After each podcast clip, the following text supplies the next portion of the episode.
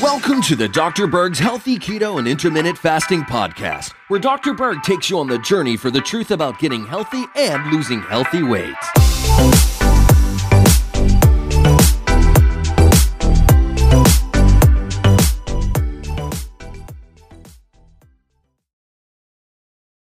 Hey guys, Dr. Berg here. I wanted to create a video for those individuals who do not like vegetables.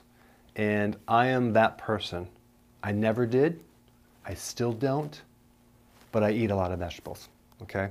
But let's talk about it. Why don't people like vegetables? First of all, it's time consuming. You have to prepare it, you have to cut the vegetables. It's a pain in the butt. And then they don't really taste that great. Um, they don't give you a lot of pleasure, lots of chewing if I if if I didn't have to get healthy, and I and health wasn't a problem, and I could eat anything I want, I'd probably live on potato chips, popcorn, pizza, salty foods. I'm a salt person, right? I wouldn't have any vegetables. Well, what happened is that I got in trouble when I was in my 20s because I did not consume the amount of vegetables that I needed. So really, we the main thing that we need from vegetables is the nutrients the raw enzymes, the vitamins, the minerals. Um, that's why we need to consume them.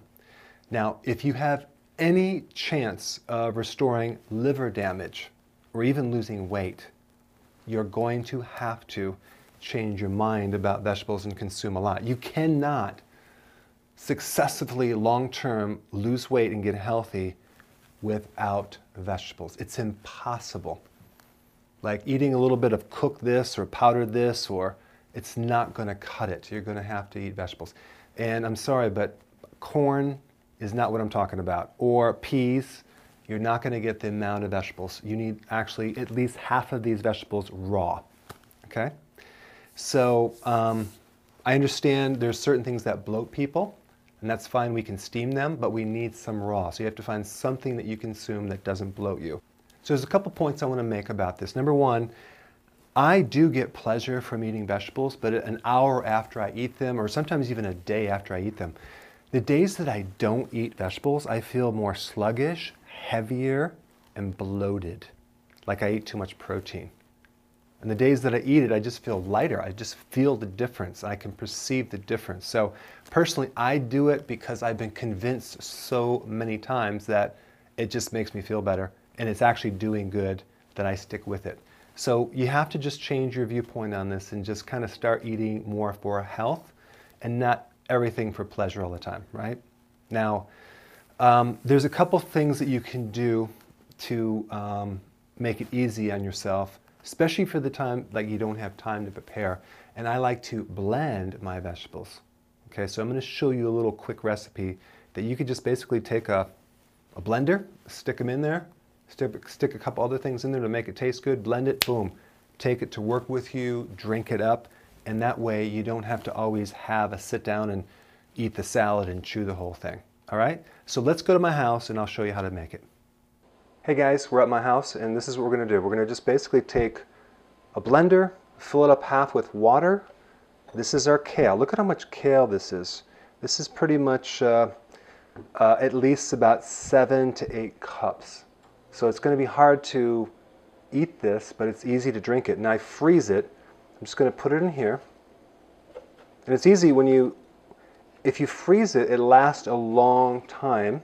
If you don't, it can go bad pretty quickly. So I'm going to blend just the kale in the water first, okay? So let me show you something.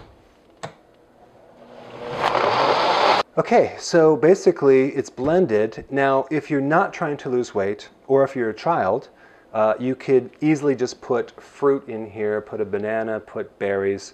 But if you're trying to lose weight, um, you can put some berries too, but I do find that that might slow down weight loss for some people that have stubborn metabolism. So there's a couple options. You can take uh, berry sweetened stevia and put a couple drops in there. My wife likes chocolate, but this is what I'm doing lately and it seems to work really good. The instant kale shake berry. I like this. My wife likes the chocolate. But simply what we're going to do is just, after we blended it, we're going to take a scoop of berry and stick it in there. And this is no sugar, but it's sweet, and it has kale in it. It's instant kale shake. So I put one scoop. I'm just going to mix it.